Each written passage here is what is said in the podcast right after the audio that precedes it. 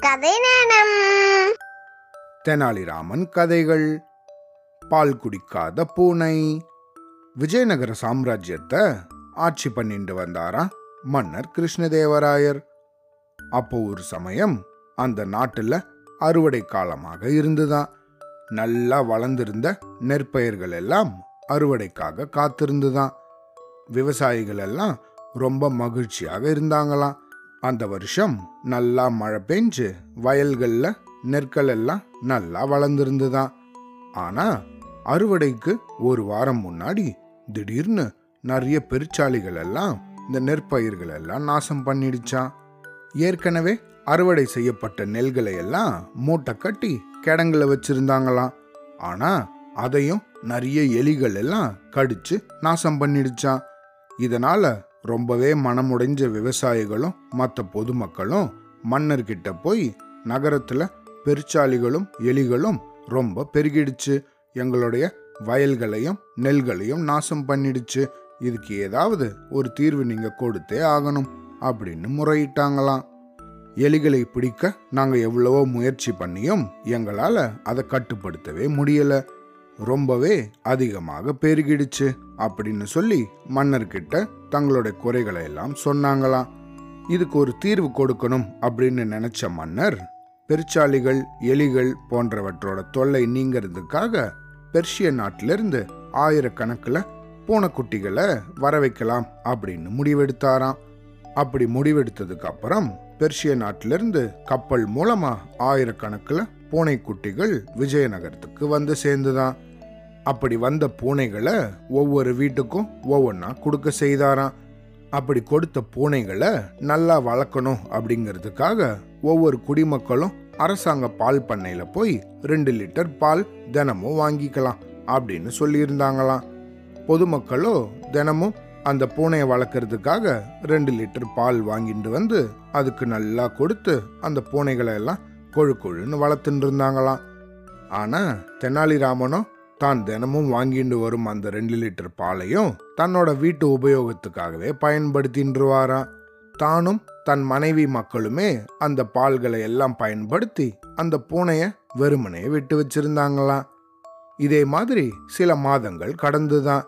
பூனை இப்போ நல்லா கொழு கொழுன்னு வளர்ந்துருக்கும்.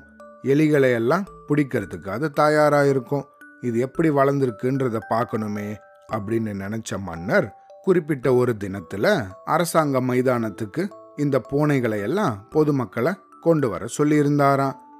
அதை பார்வையிடுறதுக்காக மன்னர் கிருஷ்ணதேவராயரே அந்த மைதானத்துக்கும் வந்திருந்தாராம். எலும்பும் தோளுமா இருந்த குடிமக்கள் அவங்க வளர்த்த கொழு கொழுன்னு இருந்த அந்த பூனைகளை தூக்கிண்டு வந்தாங்களாம். அதை பார்த்த மன்னர் ரொம்பவே மகிழ்ச்சி அடைஞ்சாராம். ஆனா கொழு கொழுன்னு வளர்ந்திருந்த தெனாலிராமனோ பட்டினியால மெலிஞ்சு போயிருந்த தன்கிட்ட இருந்த பூனையை கொண்டு வந்து காமிச்சாராம். இதை பார்த்ததும் மன்னர் பயங்கரமா ஆத்திரமடைஞ்சிட்டாராம். தெனாலிராமா என்னது இது?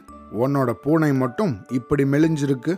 தினமும் நீ வாங்கிட்டு போன ரெண்டு லிட்டர் பாலை நீ அந்த பூனைக்கு கொடுக்கவே இல்லையா? அதை பட்டினி போட்டையா? அப்படின்னு கேட்டு ரொம்ப கோவமடைஞ்சாராம்.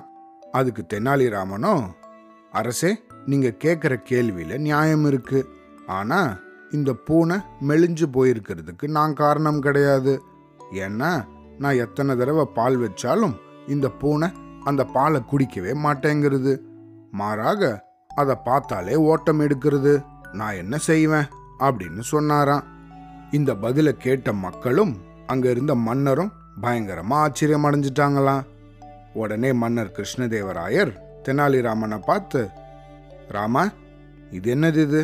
புதுசா ஒரு கதை சொல்றியே. பால் குடிக்காத பூனையும் இந்த உலகத்துல உண்டா என்ன? நீ சொல்றது மட்டும் உண்மைன்னா உனக்கு நூறு பொற்காசுகள் பரிசளிக்கிறேன் அப்படின்னு சொல்லிட்டு அந்த பூனையை முன்னாடி கொண்டு வந்து வச்சு அதுக்கு பால் கொடு பார்க்கலாம். அது மட்டும் பால் குடிக்கிறதா? இல்லை இந்த இடத்த விட்டு ஓட்டம் பிடிக்கிறதா? நான் இப்போவே அதை பார்க்க போறேன் அப்படின்னு சொன்னாராம். உடனே தெனாலிராமன் அவர் வச்சிருந்த பூனைய கீழே இறக்கி விட்டாராம். அங்க இருந்த காவலர்கள் ஒரு தட்டில் பால் வச்சாங்களாம். என்ன ஆச்சரியம்? இந்த பூனை பக்கத்தில் பால் வச்சதும் பூனை அதை பார்த்து பயந்து மிரண்டு போய் அந்த இடத்துல இருந்தே ஓடிடுச்சான் இதை பார்த்து அங்கே இருந்த சிப்பாய்களும் மக்களும் மன்னரும் எல்லாருமே வியப்பாயிட்டாங்களாம். இது என்னது இது? பூனை பால் வச்ச உடனே இப்படி மிரண்டு ஓடுதே. இதில் ஏதோ நடந்திருக்கு அப்படின்னு நினச்ச மன்னர் அங்க இருந்த சிப்பாய்களை விட்டு அந்த பூனைய கூட்டின்னு வர சொன்னாராம். உடனே ரெண்டு சிப்பாய்கள் கடகடன் அந்த பூனை பின்னாடி ஓடி அதை பிடிச்சி தூக்கிண்டு வந்தாங்களாம். சிப்பாய்கள் பிடிச்சிட்டு வந்த பூனைய மன்னர் நல்லா சோதிச்சு பார்த்தாராம். அப்படி பார்க்கும்போது அந்த பூனையோட வாயில இருந்த வெந்து போன புண்களை பார்த்தாராம். இதை பார்த்து தெனாலிராமனோட யுக்தியை யூகிச்சுண்டாராம். அடே தெனாலிராமா பூனைக்கு பால் வைக்க சொன்னா அதை நல்லா காய்ச்சி சுட சுட வச்சு அது வாயில புண்ணாகும்படி செஞ்சிருக்கியா நீ? இதனால தான் ஒவ்வொரு தடவையும் பாலை பார்த்த உடனே இந்த பூனை மிரண்டு பயந்து போய் ஓடுதா? அப்படின்னு கேட்டாராம்.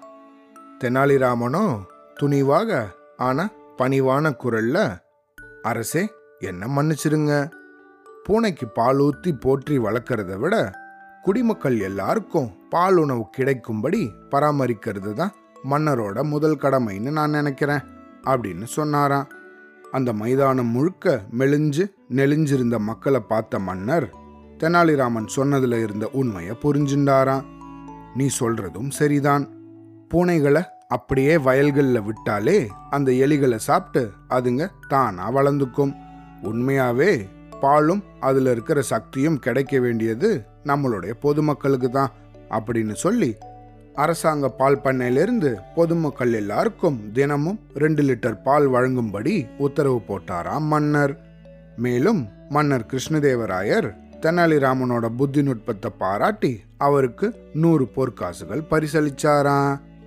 அவ்வளோதான்.